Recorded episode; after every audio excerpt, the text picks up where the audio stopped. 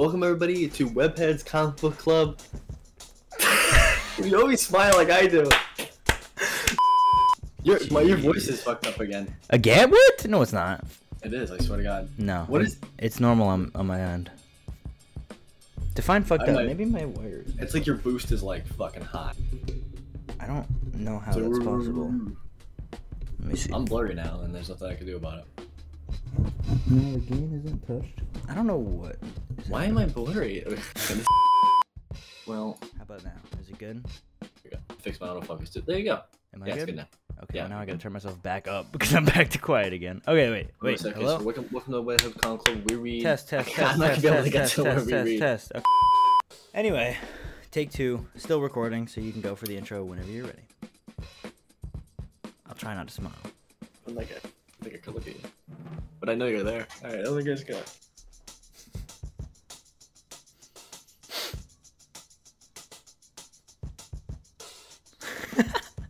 See, I see you laughing, but the mic's not picking it up.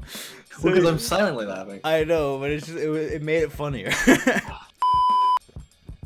Just fucking give me a minute, alright? I don't want to get the giggles today, alright? It's all the G Fuel. Alright, do it. Welcome everybody to Webheads Comic Book Club. Why are you immediately laughing? because you started it before I was done laughing.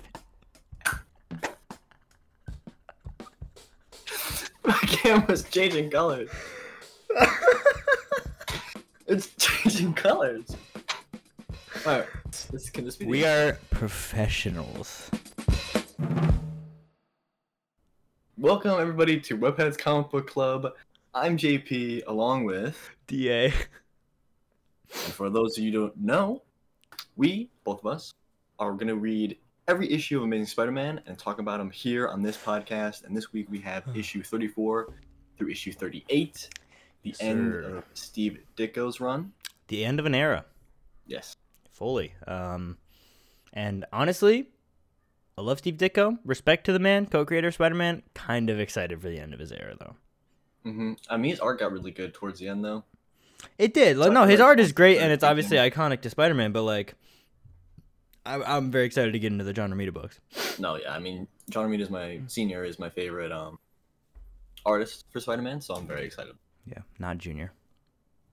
Um, Not Junior. No, I mean, no, is dis- what it is. no hate, but you know, not Junior.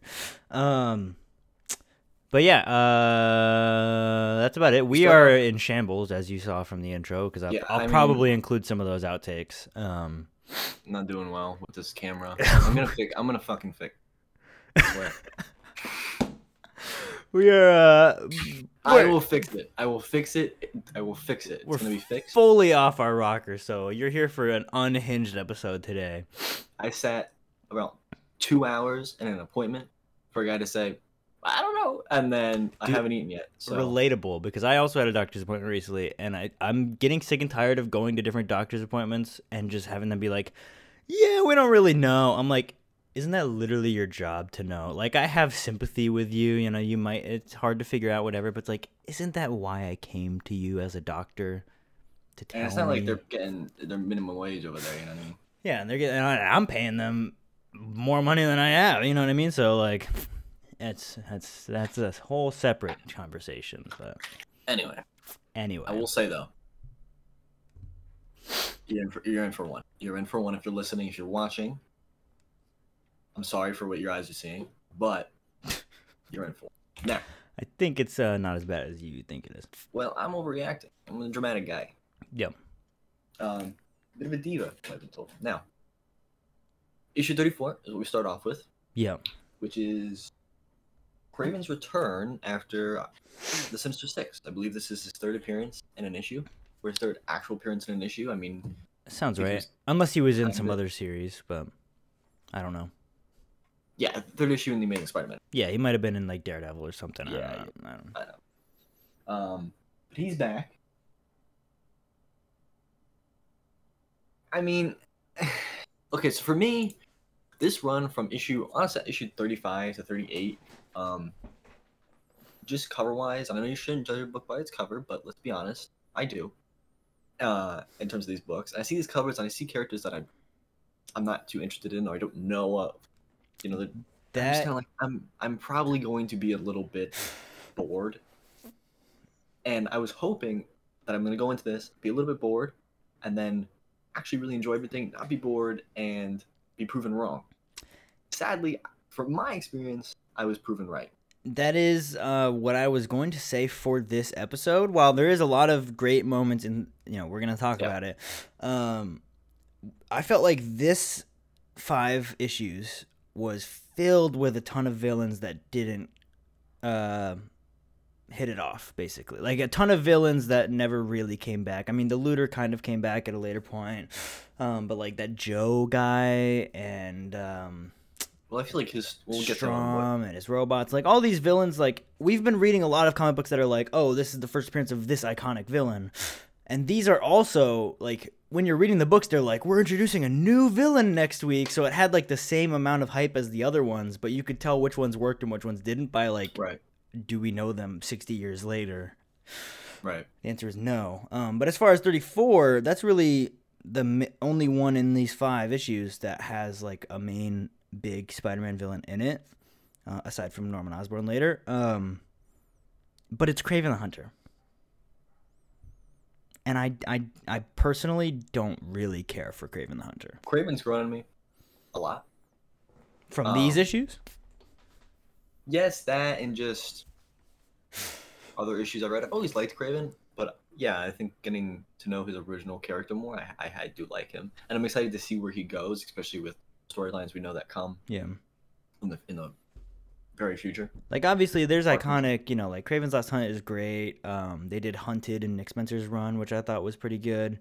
Um so like Kraven does have some cool storylines later, but just in these early issues, take a shot. Um like issue what his first appearance was 15 i think i think i said it in that episode uh, i don't even know probably episode what three um that i didn't really care that much for it's kind of boring he's just kind of like i'm gonna hunt spider-man because i will um and I kind of felt the same in this. This issue, I'm glad it was a one off. I'm glad they didn't make it like a multi part story. It was just Kraven being like, all right, time to go catch Spider Man, um, and using some uh, trickery to try to capture him. But one thing I want to uh, point out about this issue, or rather the arc over these five issues, um, We've said it almost every single episode because there's been a lot of false stops, but it seems like this is truly the end of Peter Parker and Betty Brant. Like, truly, finally, definitively, they're done.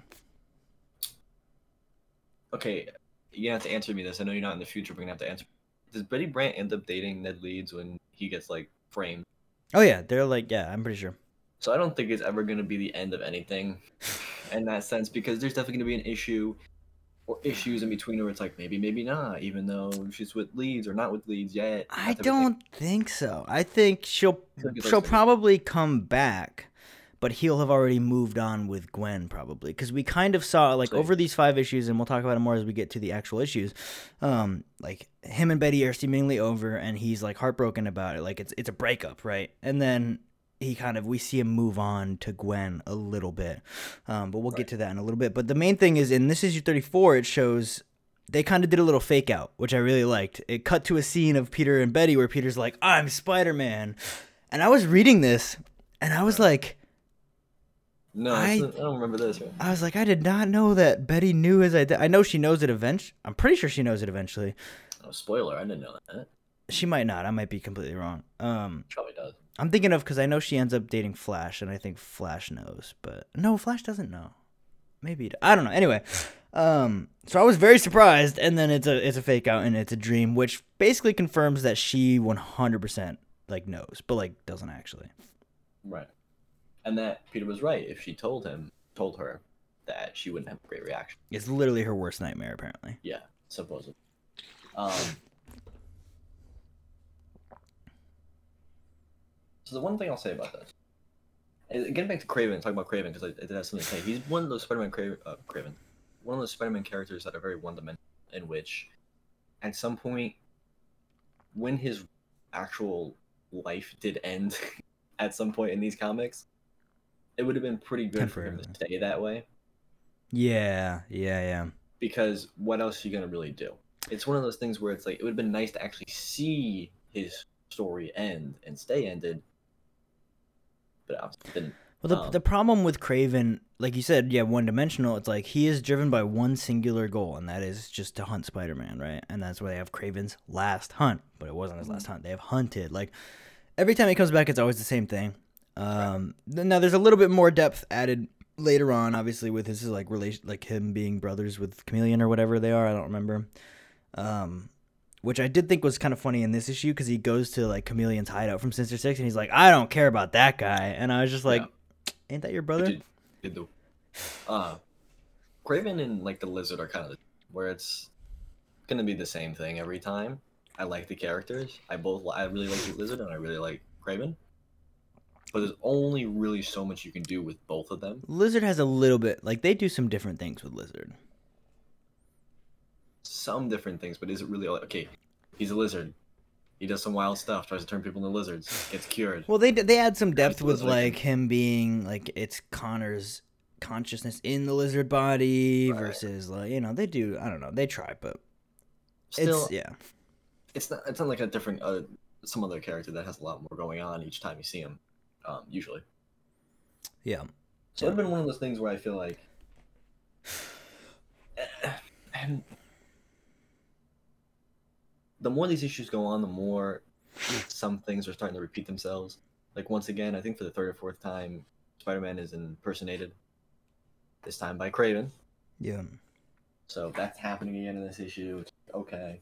Um, one of the things that continue to happen each one of these issues is Peter just does not talk to any of his college classmates because he's in his head, and when he tries, does try to talk to him, the damage is already done from before. this guy also, I know if you're deep in your thoughts, but people are yelling at you, you know, sometimes, at least once, you got to be like, oh, oh, what, what's going on? Like, It happens multiple times in these five issues where he is deep in thought and just completely oblivious to what is going on. Like people talking to him. I think there's even like a villain. It happens sometime when like there's a, a crime happening. And so he does try to. So we saw that last episode where he was starting to get a bad reputation at college um, because of that, because he was stressed about Aunt May. Um, but he does try to address it in these issues where he's like, "Oh, let me actually try and talk to people." But even then, he totally puts his foot in his mouth. Um, but in this issue, we see him start to kind of put the moves on Gwen. Um, he he tries to pick up her book, saying, and I quote, "Allow me, fair maiden,"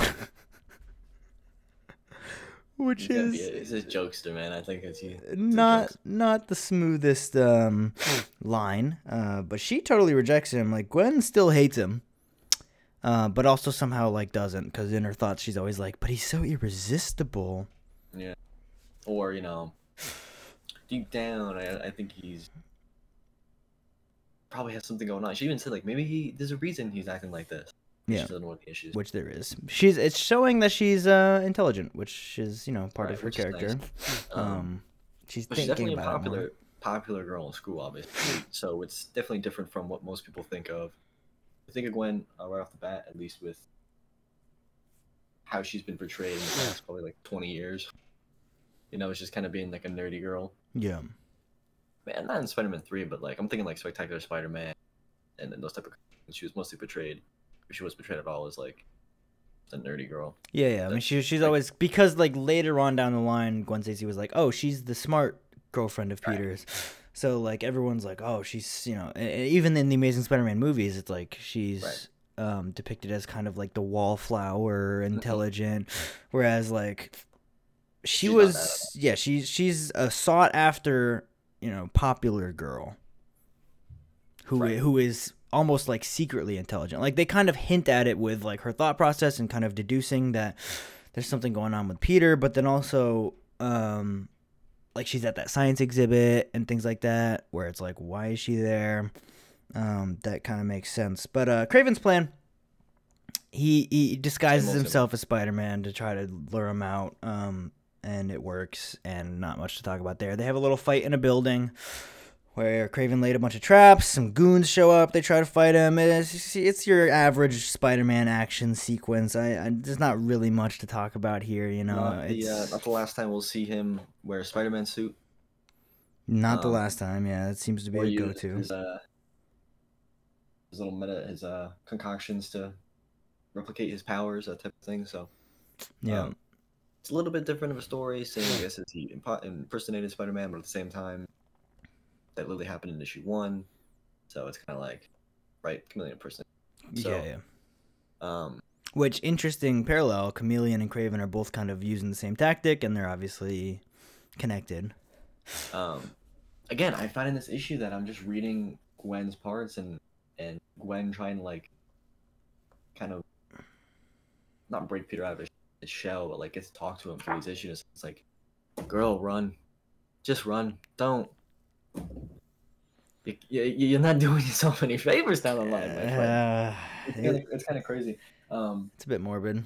it's definitely really morbid, but it's really interesting to read, at least for me, because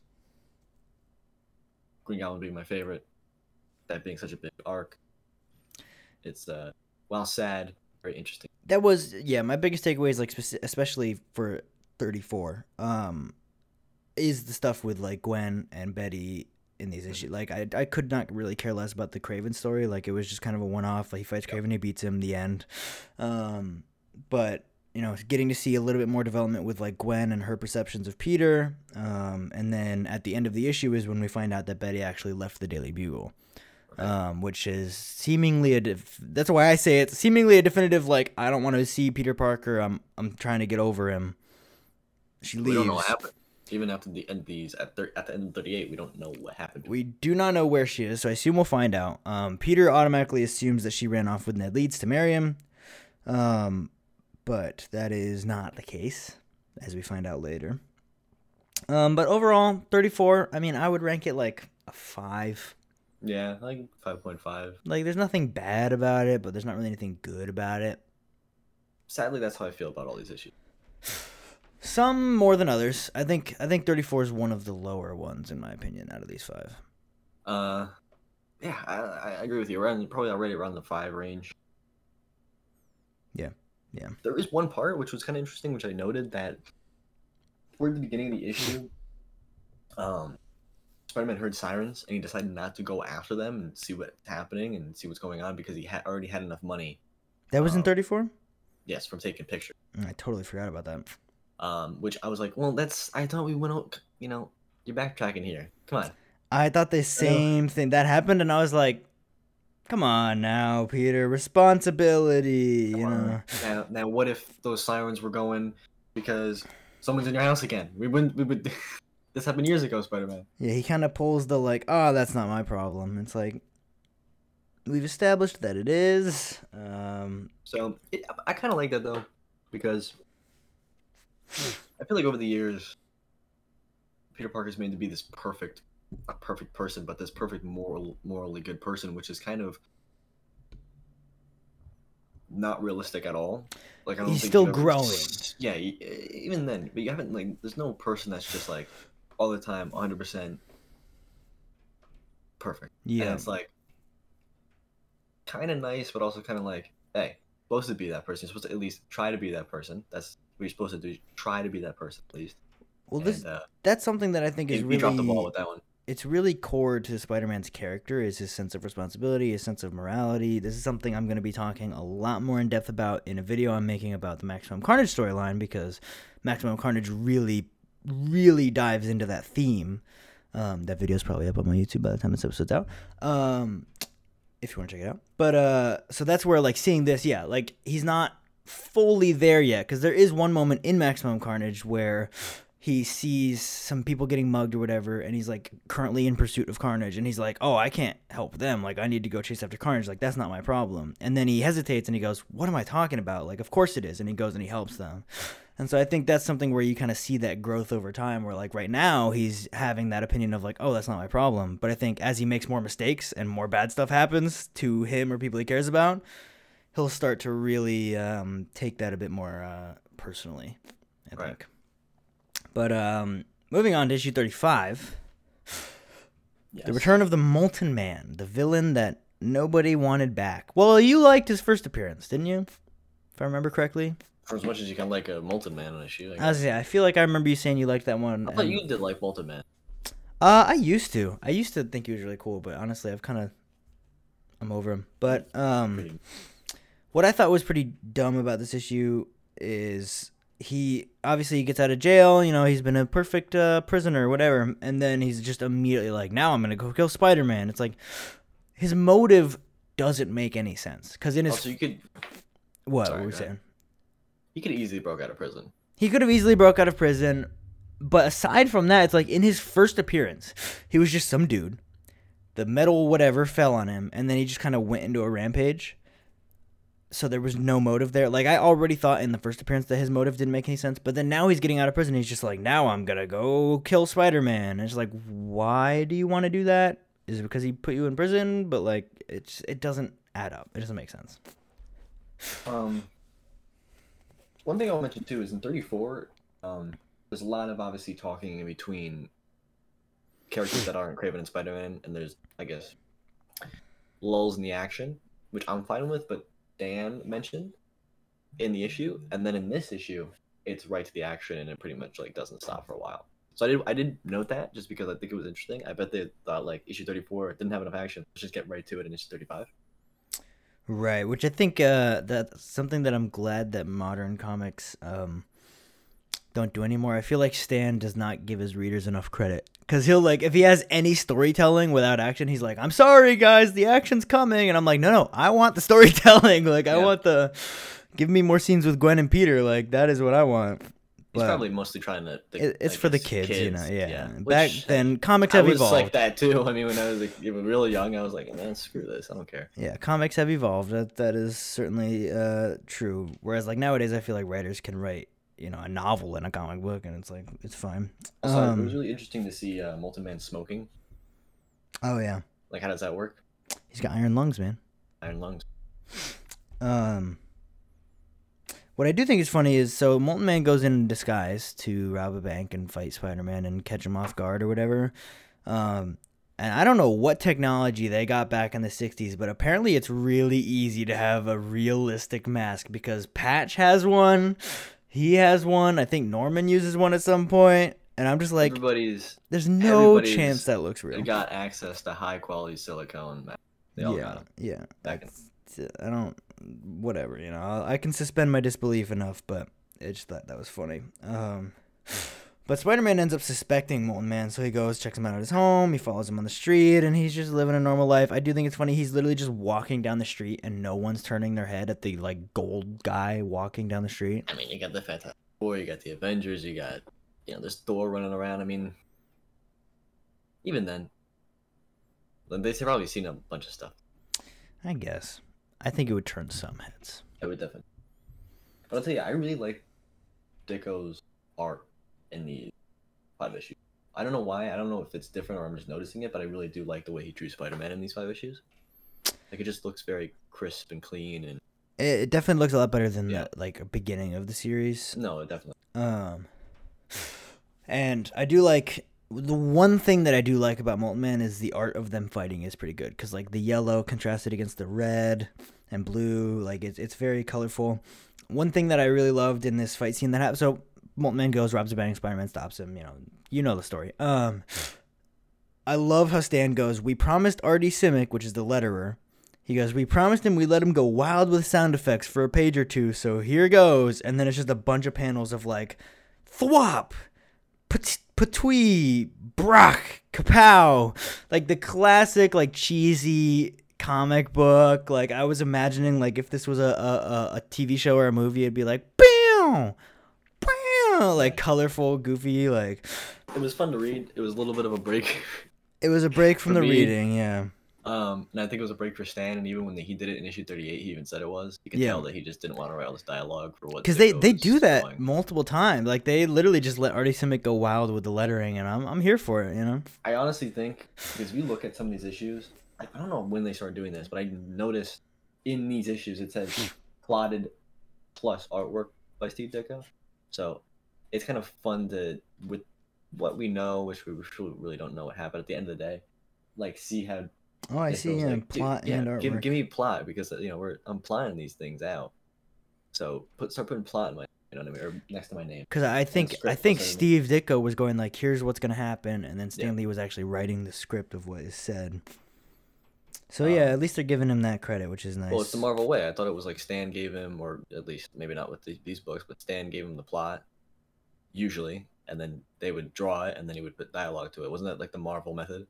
the Marvel They method. literally co- literally coined it that, right? So the Marvel method is a very controversial. This is actually a great moment to talk about it because these are Steve Ditko's last um, issues. The Marvel method is a very controversial thing in Marvel comics history because it's basically take a bunch of creators, put them in a room, and just they create the comic book, right? Like it's not like nowadays where the writer will plot it out, they'll write a script, they'll send it over to the artist. Like nowadays, the writer will literally write how many panels are on a page and what is depicted in them, and the artist will just draw it, and they'll add their own spin on it, but that's pretty much how it's done. And so you can easily credit writer, artist, and it's good. But back in the Marvel Method days, it was kind of just like everyone would contribute in their own way. And so it was more of a collaborative experience. And so that ended up becoming a point of tension for Steve Ditko because he felt like he wasn't getting enough credit for what he was doing.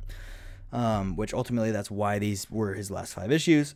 Um, I'm pretty sure, and I will confirm before next week's episode.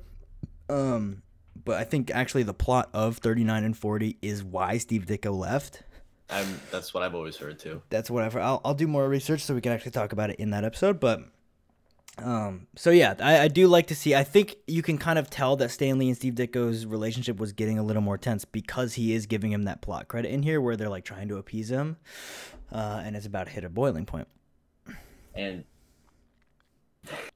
what do you think Stan's doing all these like you know, a pow bang just to, it's like this is so like I can't really write anything to this. Yeah, and they they just know, wanted to have a good old action scene, and You know, other than it's like oh I'm jumping now and doing this and then oh you know I'll take care of these guys in a splitty lickety split and then that is the one thing that is the hardest part about reading these old books is when the characters narrate what they're doing. I'm like, there's art. We can see what you're doing. Sometimes it provides a little insight into their thought process, but like most of the time it's completely pointless. But yeah um but yeah, he fights Molten Man, Molten Man gets away, ends up going home, but Spider-Man beats him there and he ends up uh what's the word for this? Cattle uh what's it called when like a person like ropes up an animal? God You know what I'm Um, talking about? Not like hog Hog tying. tie? Yeah, No, kind of, No, but like um, uh, a lasso yeah, I don't know. There's a, there's a there's a phrase I'm trying to think of. I can't think of it. But um, Spider-Man ties him up pretty expertly, if I'm being honest. that is a hog tie is it not It is, yeah. But he he like he, he's fighting him, and he I, I would love to see this in like a movie. Like he's fighting him, and he wraps like a rope around one hand and the other hand, and gets him tied up, and that's how he ends up beating Molten Man and getting. Ev- he has the photographic evidence of him breaking into the bank, so he can actually get sent back to jail. So I will say one thing that I thought was pretty interesting is when Molten Man, when Spider-Man was following Molten Man and he goes into uh, a building, right, and Spider-Man's waiting for Molten Man to come back out, and Molten Man comes back out in a disguise, and then Spider-Man goes right to like try to you know um, attack him, right? I was like, are they gonna do the thing where it's not actually Molten Man, it's just some random guy that pops out, and it's gonna be like, oh my god, you know, Spider-Man just kicked my butt for no reason. He's a menace, but it was actually Molten Man. yeah. Well, I he had the waiting for that to spider tracer, so he knew it was him. Is that why he knew it was him? I would think he guess just- so, He just he just looked right at him was like, Because the spider tracers use his out. spider sense, so as soon as he walked out, he probably had that sense of like this is him. But he changed outfit, so he saw the spider tracer on him. Yeah. Apparently, I don't know. Uh, But last, the ending of this but book. it would have been. I feel like I feel like if Molten Man was a, a smarter villain, he there would have definitely been like if it was Doc Ock or the Green Goblin or somebody, you would have seen a random person come out and then it would have flashed forward to I saw Spider Man chasing me, so I had to go out a different exit, that type of thing. Yeah. But I feel like uh, Molten Man just isn't that guy. Well, man, uh, you, he's not that guy. He's got the uh, got the rocks, the Um, metal for him. but at the end of this issue is also when Peter learns that Betty has left the Daily Bugle, um, and he gets upset. And shout out Steve Ditko's art. The very last panel of this book is Peter Parker walking away with like the outline of Betty's head and hair, um, and like shattered glass, and it says the end. So that's why I'm saying definitively This is the end. I think that panel denotes that Peter and Betty are not happening. Like there may still be a bit of like she comes back and that's emotional for him, but like the hope of them being together over. Yeah, I would agree. Um, but overall, 35 is another. Oh, I do have this one right here. She's 35. Very nice. Didn't even realize I had it. Uh, I went digging through my box and found it. But uh, uh, that's another one I would rate like five, honestly. Yeah. Again, it's kind of same old, same old stuff Yeah, it's like it's in terms of villain. Molten Man. Don't really care. Uh, Again, these issues for me were underwhelming, yeah, yeah. and this is just. I'm mostly following the Betty Brant, Gwen, Peter, like you said. That's, what I'm most in these Yeah, Peter's social until we get is the to big issue takeaway. 37, which I will not be able to shut up about because I'm a fanboy. But we'll get. Well, then we should get there and move on to issue 36. So, uh, uh, 36. Now, I was really excited to read this one. Uh, only because, now you talked about the covers for these issues. Me personally, I freaking love this cover. Now, I do have this issue as well. Uh, pretty good uh, copy, displays looks really like- well. Um, I love the colors on this cover. I love the pose that Spider Man's in. I love the, like, I think those are supposed to be like planets, or yeah, I guess there's the sun and planets orbiting around. It's a very, very cool cover. I really, really like it. Um, so I was excited to read it, and I knew nothing about the looter. I do know that he kind of comes back in the comics later, but he's not really. He's like a D-list villain. Um, I was uh pleasantly surprised about this issue, but not wowed. There's the dog cameo. Gotta have the dog cameo. Guess I'll just keep talking then. Uh, I was I was surprised. Like th- this issue was good when it could have been terrible, uh, but it wasn't mind blowing. Basically, so the summary: there's a guy who is wanting to be a scientist, but he also mentions that he flunked science in high school at some point. So I'm like, how are you? How are you He's just a nut. Oh yeah, he's a nut. Um, which I think Stan Lee even says. He's like, you guessed it. This guy is a part-time nut. Um, but he finds a meteor, and the meteor has like gas trapped in it, which gives him strength. I'm noticing that just like any random thing will give people super strength. I mean, we'll see that in issue 38, which is probably the most ridiculous uh, display of that. Um, But I kind of like the looter. I, I was like, oh, kind of cool. he's I think yeah. the looter is a cool name. I think uh, The looter, D-list villains, I think the looter's a cool name, but I wish he had more interesting powers. Like it's just like he's strong. We've seen Right. that. We've seen that. How many how many supervillains are just like I'm strong? he's strong. Um but he's like, "All right, now I can get the money I need because I have superpowers, so I'm going to go steal money and fund my research with that." Yada yada yada. Ends up trying to steal a meteor to keep his powers. Spider-Man beats him. The end. That's the summary. Uh, the most actually important thing. Successful. He's actually successful at stealing money for like he said he went on like a spree for like a week, which usually you usually don't see for these type of characters. Yeah. Spider-Man was busy at school. Right. Um, which he even says like because I've been busy with my fights with Kraven and Molten Man, I've been missing classes, so I need to focus on like going to classes. Um, and this is when you really see him start to be like, oh, let me try and make a good impression on my classmates. Uh, and so he goes up and tries to be like, how's it going, guys? Um, and my favorite scene in this issue is when Gwen and her friend, whose name I don't think we know, are like she's like, I don't know, I think you're wrong about Parker. I think he's um I think he's nice. And Gwen's like, Yeah, right, you know, go ahead and try and prove it. And so she goes to talk to Peter.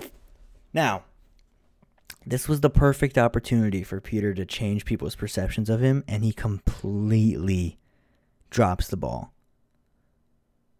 Yep.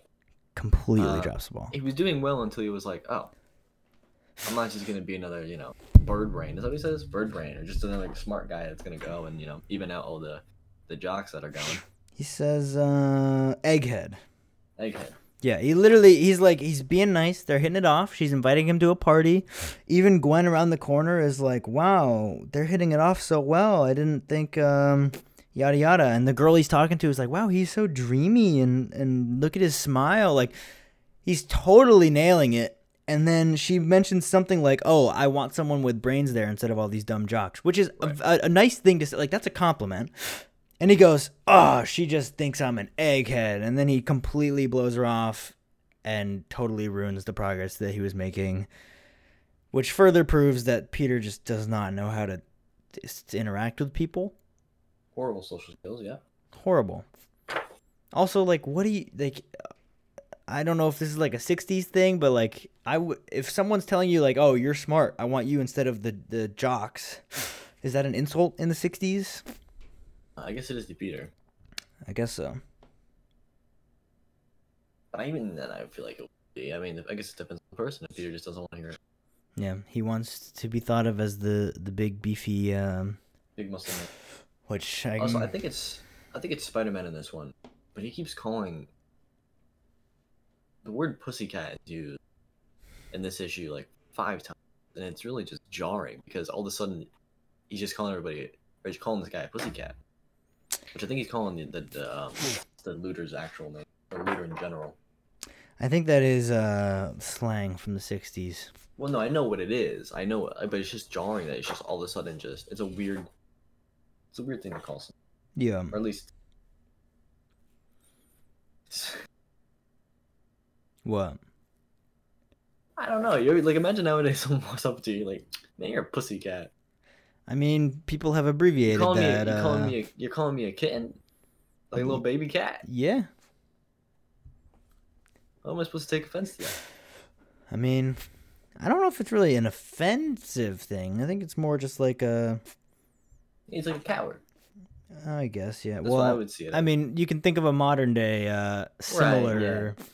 well, I'm not even trying to get at that, but that you know, I'm just saying it's just such a strange thing. Well, I think like, that's where it kind of came from. Like, I feel Right, like right. in the '60s it was like calling someone a pussycat, and then nowadays it's abbreviated and it's obviously morphed a lot. But um, so that's interesting that because like nowadays you wouldn't write that in a comic book, right? Like that's obviously a little bit too much. Um, so I guess maybe it was less big of a deal back then, or maybe um, Stan just didn't care.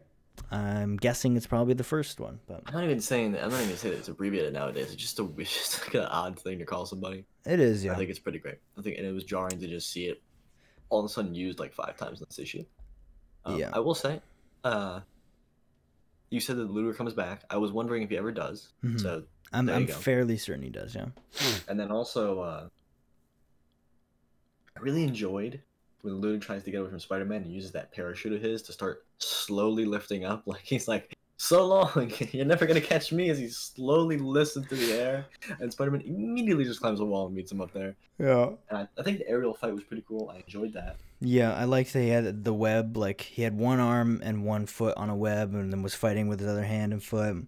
Um, a big uh, uh setting for this issue was the science exhibit because that's where Looter was trying to steal the meteorite.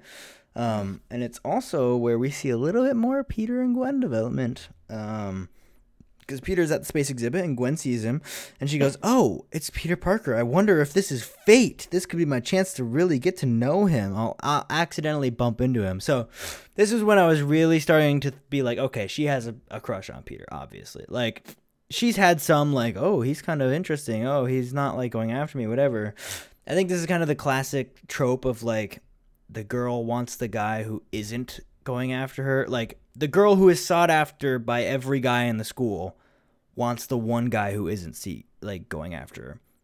And so because he's not going out. because exactly, yeah. And so she she starts doing like the classic like I'll try to bump into him accidentally and you see him like her like in the back of a panel while he's walking. And she's like, either he hasn't noticed me or he's ignoring me. Just immediately goes to the worst case. Uh, and then Looter comes in, and that gosh darn Parker Luck, he goes running off to change into Spider Man to save the day. Gwen sees him run off and goes, Oh, he's a coward. That's classic. And she was not happy with him after he returned as Peter Parker to the uh, exhibit. Which, one thing from that, like her thinking he's a coward, him running off. First of all, I'm thinking like, okay, isn't it obvious? He runs off, Spider Man shows up, he leaves, and then Peter comes back. But aside from that, I don't actually know this. Does Gwen ever actually find out his secret identity? I don't think so. It's just kind of crazy. That's pretty wild. Because obviously in the movie it was like almost immediately. I think uh, I could be wrong, but what I, from what I know it was like till the end. She just never found out. I guess we'll. Uh, I guess we'll find out. in time. I'm not even gonna look it up. I'm just gonna wait because I'm pretty sure she does. That. That's not, what I mean. Yeah, like- we're gonna we'll find out reading it. which is it's just sad, dude. It's just sad. It is. Well, people probably thought they were gonna last longer, and she would find out at some point, but uh, they didn't quite make it there. I'm also interested to see because I personally have no clue when Mary Jane figures out or finds out. I do. Don't even tell me. Uh, we'll, we'll we'll find out when it happens because I I do not remember at all when that happens. But I do. It's uh. I want to say it so bad. I won't do it. when is it? Like in the like 257 or something like that. Yeah, um, I know it's not for a while. Yeah. Obviously, yeah. Oh no, she's actually she actually figures it out. Oh, okay. Well, I'll have to see that happen because I I didn't know that. Um, now shout out. Uh, I think Artie Simek does the the text bubbles, but he did the the icy text bubble when she's like mad at Peter again, which we've seen that with Betty Brant. I really love when they do that. It really adds that nice flavor to the iciness coming from her. Yep. Um. And I, I especially love she goes, It's hard to believe that anyone so manly looking could be a coward.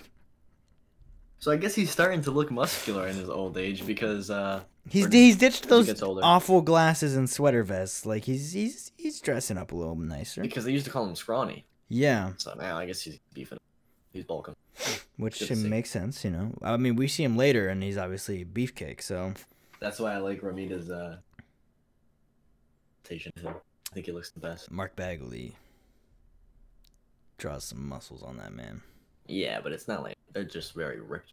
They're not necessarily uh, uh, large in size. Agree to disagree. Um, Well, I'd have to look at Mark. Well, I get you. But uh, yeah. So then um. Spider-Man fights Looter, beats him. The end. Uh, not much to take away from that. Like I said, the biggest takeaways from these issues is the Gwen and Peter stuff, which you know, that's that's that's all it is. But overall, I'd rate this issue six out of ten.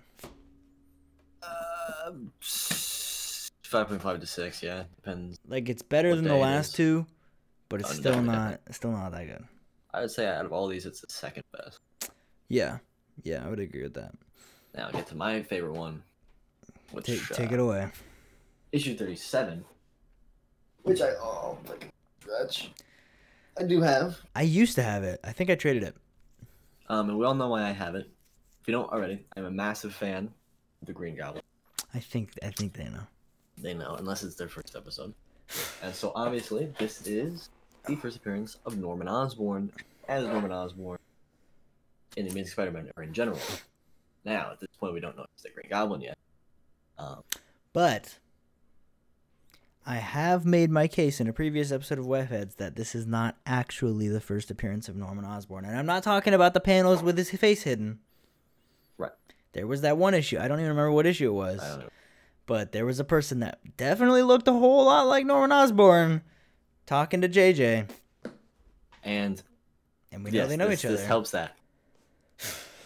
But it's technically his first appearance because even like By- by Carnage, you saw their faces in books, and that wasn't their first appearance; it was their cameo. You know, 300 is the first full appearance. So this is his first full appearance, Yeah, yeah. first official appearance. Um, First time he's named. For me, yes. For me, I did not know that he was such a big part of this issue. Actually, just a main character in this issue. I thought it was always kind of like a couple panels where he was, you know, dropping Harry off at school or something like that. For whatever reason, that's how I remembered it.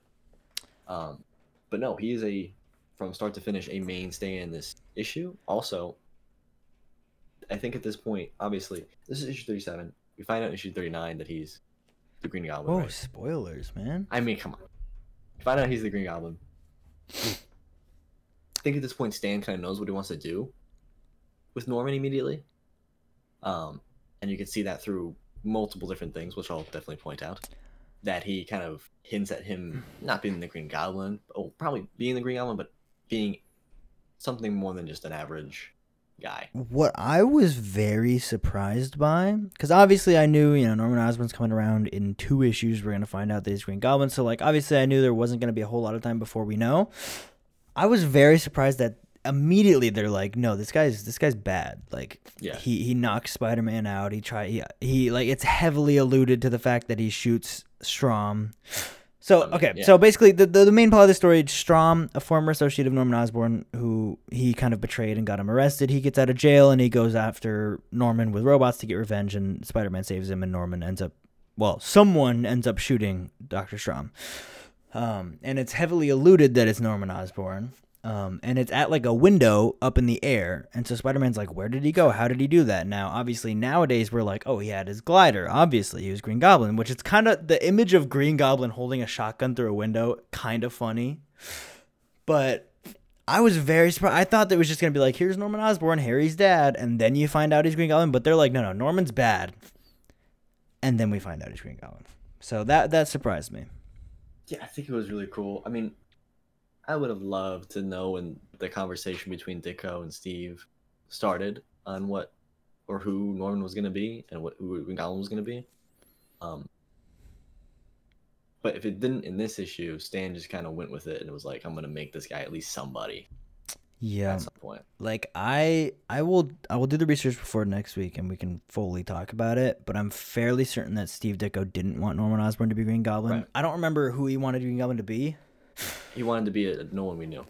maybe that was it yeah but that was a huge disagreement that they had um and ultimately that was i think why he ended up leaving the book but At least was the, the last straw. I think. But no, yeah, I remember it was Stan wanted to be someone we knew and Ditko did not. He wanted to be some random guy. yeah which i'm kind of team stan on that one Yeah, no, that's fully like I mean, how many random people that well when you when you've teased and alluded to his identity so much yeah, it kind of has to have a payoff. It can't be like, ah, it's Joe. And you're like, who's Joe? Joe Smith? Yeah, Joe Smith, man. The most generic name possible. I think that was kind of intended, but Yeah. my you will talk about Norman Osborn and all of that all you want. My takeaway from this book, more Gwen Stacy, man, because this had another great scene with them where I think we're really starting to see the blossoming of a relationship here because Peter goes and tries to talk to Gwen. He's like, "Hey, we're heading to the same class. Like, can I walk with you?" And she's like, "No, uh, blah blah blah. You're usually too stuck up to say hi to anyone." And then Peter again puts his foot in his mouth, and he's like, "Well, at least I'm not a temperamental female who drools over a fellow one day and then acts like an icicle to him the next." And he even says in a thought bubble, he's like, "Man, that temper of mine, like I, I've really put my foot in it." Um, so at least he's self aware about it. But my favorite thing is she goes to like kind of slap him, and his spider speed, he just goes Psh, and like stops it and whacks her hand, and she even says like "ow," like he obviously hit her kind of hard. So she sees that he's strong, you know. She sees a little bit of like, oh, and what I love is as he's like hitting her hand, he goes, "Anyone ever tell you you're gorgeous when you're angry?" And I was like, dang, Peter's smooth out here. He's coming in with the one liners. Um, so that was when everything changed, I think. Because then Flash comes in, kind of interrupts the conversation. But Gwen, in her thoughts, is just like, wow. Peter wasn't scared of Flash. Like he's strong. He's you know Yeah. whatever. She's she's um Also, I gotta say it. Those little clips in the front of her hair, always when I first look at them, make it look like she has horns. they are a little weird, yeah. I'm waiting for the the iconic uh, headband. Yeah, classic. Yeah, classic. But um, That's probably definitely Romita. But yeah, this is the this is the beginning of that's why like that is the thing that I was looking at the most and enjoying the most about these issues because like I'm really excited to see the arc of Gwen Stacy and Peter Parker. Obviously, like going from I didn't even realize she hated him at first. So like going from her hating him to liking him and them dating and then obviously falling in love and ultimately the ending of that story. Uh that's what I'm here for the ride. And so I'm watching for all those little bits of just like he's starting to put the moves on, which I think is Yeah. really funny. Like he's he's actually being kind of smooth and trying to go for it. So we'll see where that goes. So Stromm sends his first robot to a facility in which Norman owns to pretty much destroy it. So hit him where it hurts, he says, and hit him in his wallet to like destroy this facility. And obviously Spider-Man kind of smells the smoke of fire that's going on in there, goes in, tackles the uh, the robot down, gets him in the fire. Actually, the robot starts outmatching Spider-Man, and even Yeah. says like, "Oh, it's got tentacles. It's shaped like Doc Ock." And yeah. uh, to get the little robot, tentacle robot, off, of he kind of jumps into the fire. The robot ends up getting ruined, or getting destroyed. And as Spider-Man's coming out of the fire, obviously people are going to say, "Okay, Spider-Man started the fire." Obviously, yeah. We also find out that JJ and Norman are in the same, I guess, club of some sort. Yeah, I think it's like a gentleman's club type thing. Right. And so JJ's like, listen, we know Spider Man did this. We're going to get him. We're going to, you know, plaster him all over the news, that, that, that, that. And Norman's like, it wasn't. He knows right off the bat it wasn't him because he knows Spider Man. He knows Spider Man not going to do that. He knows he's actually a hero. So there's your first hint, first shade of he knows a little bit more than he probably should if he was a normal person. That, but also I was like, I think he also knows that it's Stromm. Probably a little bit of both, I would say. Yeah, probably a little bit of both. I think it might be like a little bit of a hint, but it's not too obvious because I think you could also look at it and be like, he obviously knows it's Stromm because he knows that he got out of jail and he knows that he betrayed him, yada yada. Hmm. It makes sense. He was probably expecting that. Um, Right, we see the first uh, Norman and Harry. we see Norman being an absolute dick to Harry, Right. which is you know par for the course. Um, Patch is back in this issue as well. Yes, So and I think I think Spider-Man's starting to get on the trail of figuring out that he's Foswell because he's literally like, oh, I can't get a lead on Foswell. I guess I'll just follow Patch. Like you're starting to see a little bit of association between the two. we'll see it probably happen. The reveal happen at some point, I would hope. Yeah. I'm very interested to see like it's so crazy to me that like how much in these in these early issues um Foswell is just as much a main side character as like JJ is. But obviously overall in like the mythos of Spider-Man that's not the case. So I'm interested to see like what happens with Foswell and when he kind of goes away because obviously like if you think of like name spider-man side characters people will be like j jonah jameson gwen stacy mary jane betty brant flash thompson all these people but most people wouldn't say foswell but he is just as important like he is just as big in the daily bugle as betty brant and jj is Yeah. character wise So something must. Maybe he dies or something yeah i don't know But it probably happens somewhat soon to the point where after decades of other issues, he just kind of gets lost in the uh, in the mess. But uh, Stromm makes another robot. This time it's big and metal. It shoots a big old laser beam. a little bit And more obviously, yes, stereotypical of a robot it goes right into Norman's office, crashes into the door, and instead of killing him at first, just starts destroying everything because he wants to destroy his finance, destroy everything that is important to him, and then kill Norman. yep As this is happening, though, because Spider-Man placed Tracer on the robot earlier, Spider-Man comes into the window and starts fighting the robot, in which Norman says, "You know, you know why is he here? Why is he doing this?" First off, again, like kind of already, I don't know. I mean, I'm looking into it, but I think it's pretty cool. You know, why is he here? You know, you can tell he's got a little bit of a like he even says i think something along Right, the lines of like yeah. spider-man's gonna ruin all my plans i need to stop him and so you're thinking like He- what plans he said he hopes he just the robot just finishes, yeah just Which- kills him. That's i obviously you know we've talked about how i'm trying to read these as if i don't know what's gonna happen right it's a little hard to do that with norman osborn like obviously i know he's green goblin i really wonder if anyone predicted or suspected it from this issue. Like i, I don't know if i genuinely don't know if you would read this and go like oh he's an evil businessman who has some plans or if you would connect the dots and be like he's the green goblin. Definitely probably at least I would definitely say, oh, he's probably somebody, and oh, but if he's someone we know, and then if I'm sure if someone back then really dug into it, they could probably pick, oh, oh probably he could be this guy or this guy or this guy.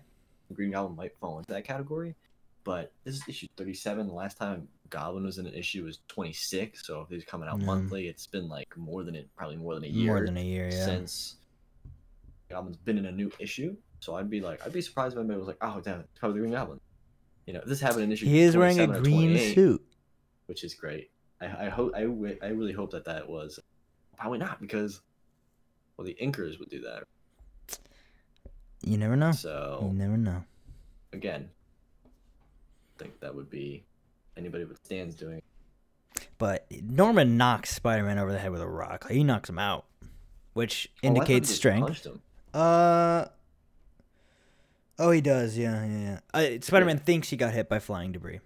Yeah, I, I even put it like because he got so Norman punched him in the back of the head, knocked Spider-Man out, which you don't see that happening even when he gets punched. I mean, he's been punched by the Molten Man, and he's like, "Ow, that really hurts." Indicates strength. a lot of strength. Even when Spider-Man gets up, he says, "I must have been hit." King-sized piece falling debris, Yep. which, nope, it was just the left hand of uh, arch nemesis. I, I, I do think at this point, yeah, they're obviously alluding to him being Green Goblin intentionally, right? Like eh, the showing that strength in the punch, obviously the shot coming through a window, and then Spider Man being like, "Wait, but how did he vanish so soon from this window?" It's like he had a glider, you know. Like they're they're dropping little breadcrumbs to hint, setting up what you what readers back then probably thought was a new mystery, right? Like there was already the mystery of who's Green Goblin. Now there's this Norman Osborn character, and people are going, "What's going on with him?" And so it probably blew a lot of people's minds when it turned out that they were the same mystery. Yeah, I think they were. I, I was thinking, like, okay, issue thirty-seven, he's introduced. Issue thirty-nine, he's revealed. It's probably like mm. people are like, oh, we just met him, but actually, even after reading this issue, I feel like I would have been pretty into it when the reveal happened. Yeah, Be like, oh my god, the Green Goblin back then. All this time it's been this guy, and after seven, I think it would have been pretty cool even back then.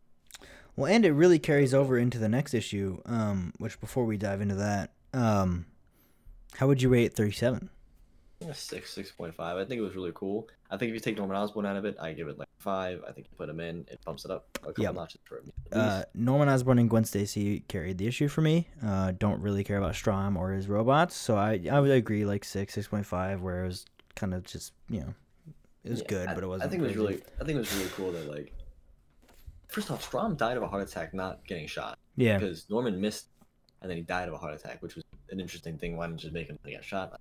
a little weird. But yeah, a little weird, but yeah, obviously, yeah, his glider. I wonder if he suited up fully or he was just in a suit. That's what I'm saying. The image of Green Goblin floating out a window. No way, a, no way. He gun. ma- if he put his mask on and everything, it just there's no way. I think he was just in a suit. That would be pretty cool too. We'll never know. I'll never. We could. It's fun. To, and then uh, so yeah, Stromm dies of a heart attack. Um, Norman's like rubbing his rifle, so obviously it was It was him. Yeah, shot obviously. the bullet. Um, but he says at the end of this that Spider-Man's gotta be dealt with. Something's gonna happen. And that happens in the next issue, issue 38. I think that this also is why 39 and 40 or at least 39. This set him back on S- Spider-Man. Yep. You haven't seen him in uh, probably been real time, probably been like a year or and a half real time since issue 26 inside of this universe. So I think this kind of set Norman's sights right back on. He's yeah. He, He's been hiding We've talked about it before in the last appearances of Green Goblin, where he like why he kind of fixated on Spider Man, and then I think he, I think he said in his last appearance, I don't remember, but he was something along the lines of like I'm gonna lay low for a while, I'm gonna yada yada, and then I think Spider Man getting involved in this whole business with Stromm, I, I 100% agree. I think he's like, oh, I gotta take care of him now. But we don't see Green Goblin taking care of him. We see Norman Osborn taking care of him because Norman Osborn goes to hire he puts out a bounty on Spider-Man basically. So all of the underworld is like, "Yo, let's go get Spider-Man."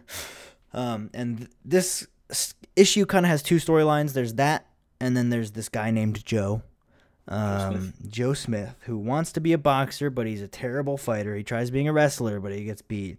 Some dude gets him a job as an actor, and he's playing like a supervillain in a movie. And a freak accident. Let's talk about this for a second. A light falls. They call it an arc light, but it's it's a light like you would use in, in a stage production or a movie. It's like when I got like above me. Yeah, yeah. Like I, I've, I've, high tech. I've worked. I, I did theater tech in high school. I've worked with these type of lights. Like it's just like it's a you know it's a fancy light. Falls on some, and this was the part I I actually laughed out loud when I was reading it because it shows the rock hitting the light, and they're like, "Heads up! It's falling in a puddle of spilled chemicals from the previous scene." It's almost like a spoof. It's, It feels spoofy. it feels like a parody. I'm like, first of all, you you used the real chemicals in this movie. Like no one does that. You're filming a movie. You use some fake stuff, and this light falls on these chemicals, which electrocutes him, and gives him super strength slash kind of sends him into a rampage. Makes him crazy. It gives him really bad anger issues. Very Um, weird. It's Very like the weird. Hulk, in which he says, "The madder I get, the stronger I get." I did notice that. I, I was waiting for Spider-Man to be like, "Well, sounds familiar." Yeah. Um, but yeah, Joe, the character, pretty much wants to be a boxer, not a good at it. Goes to be a, an actor. This happens. He goes mad and is like, "I'm." Everybody laughed at me. Everyone said it was nothing. I'm gonna be something. I'm gonna be the champion. And he just starts. Whenever he gets into this like fit of rage, he just starts punching everybody that's in like his vicinity. Yeah.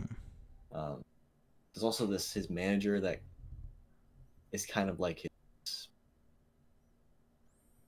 guardian in a way, like I don't know, not even that, Caretaker like, kind of. yeah, Took that him under his thing. wing, sort of. Right, that took him under his wing. So there's that to mention as well. Like he's the one who got him the job to be the actor. Yeah. That gets him mm-hmm. another job. Well, actually, no. So so that happens. He goes like bonkers because they start yeah. they, they they start filming another scene the same day after this happens. So he gets absolutely electrocuted. And they're like, "All right, you can feel better. Let's do the scene." And then that's when he starts punching, actually punching the actors and kicking their butt, and crash through studio walls and goes into the city where that's obviously you meet Spider Man, fighting him. Yeah. He fights Spider Man. Spider Man, or he gets away. The manager takes him to his home, and they're like, he's like, you gotta calm down, buddy. And he does not calm down. In between that, though, see. Norman. Oh, I was gonna. s- Where's Norman? Oh, oh, yeah, That's in Norman hiring the. the I was thinking of Ned Leeds. Peter and Ned Leeds have a little standoff. Oh yeah, it's like the, I think it's like one of the next. Which when they're like, they're like, oh, I thought like they both thought that Betty chose the other one, and it turns out she chose neither. Um, that's all that's somewhere. that's all there really is to take away from this scene. Them just kind of fighting. Uh, one thing I did think was funny in the panel where they are looking at each other and pointing at each other. I never realized like Ned Leeds does look a lot like Peter, except for the blonde hair. So I think Betty has a type. well, but But what was the Norman scene? I don't even remember that. go back, so it's between the first fight uh, with Joe and the one where he goes crazy in in the apartment. Right. Uh, that's the oh, when he goes in disguise. Yeah, yeah, yeah. He puts on a disguise, classic disguise, goes and hires or puts out a bounty for Spider-Man.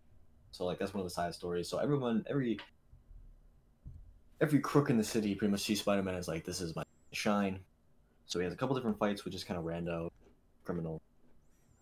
Joe goes back to the ring in which he was always mocked, beat him all up, which he does. Spider-Man obviously fears, while the wrestlers try to also get Spider-Man. Apparently, they all heard about the bounty on They all heard about the ten or the twenty k bounty.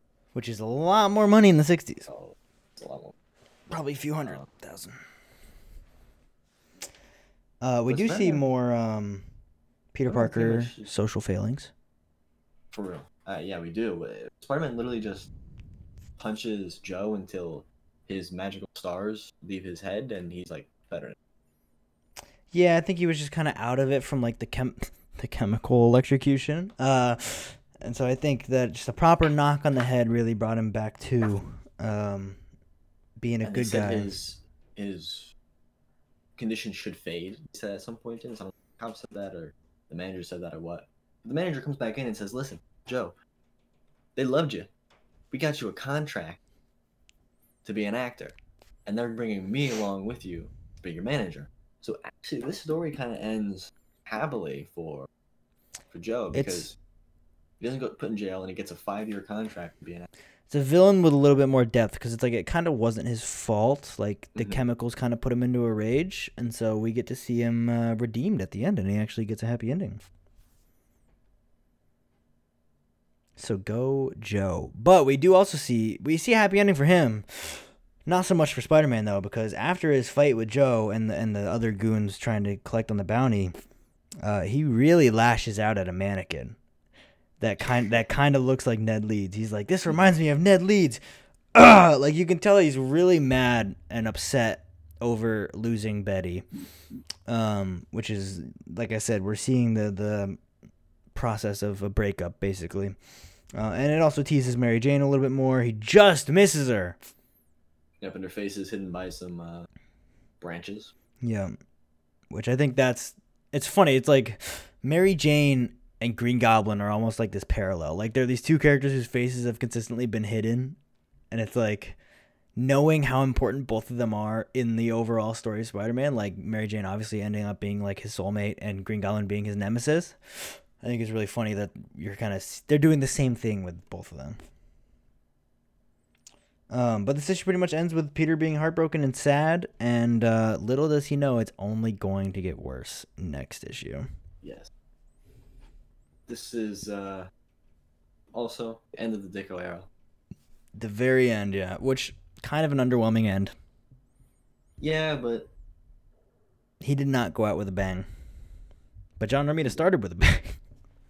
And I am ecstatic for those issues, which next week will be the first ever two issue. Yeah, next week Podcast. we have a Green Goblin extravaganza. We are doing uh, a full episode for issue 39 and 40, and we may even have a guest. So you guys will have to wait and see. Um, not that you would know the guest, but we might have an extra extra person here for the next episode of Webheads. Um, for issue 39 and 40. We did forget. I'm gonna rank 38 five. Yeah, agree. Five, yeah. Five point five.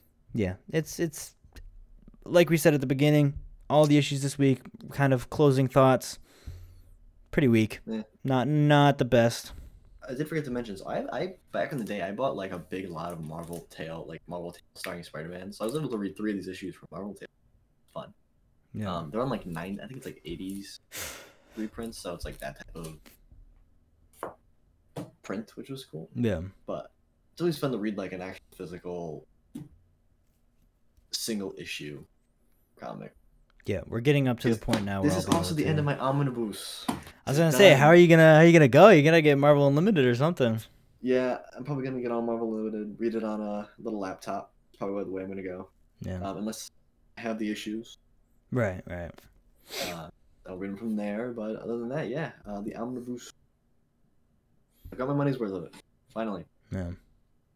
That is I don't know what to do with it now. thick book. Big, it's thick, um, and it's worn. I've definitely used it. You know, Yeah. I think back in the day, when I first read it, I read all the Goblin issues, and then like about it, and now I've read read them all. Now again, some of them I read from the issues, and then these ones I read from little single issue Marvel Tale. Right. Got my money's worth.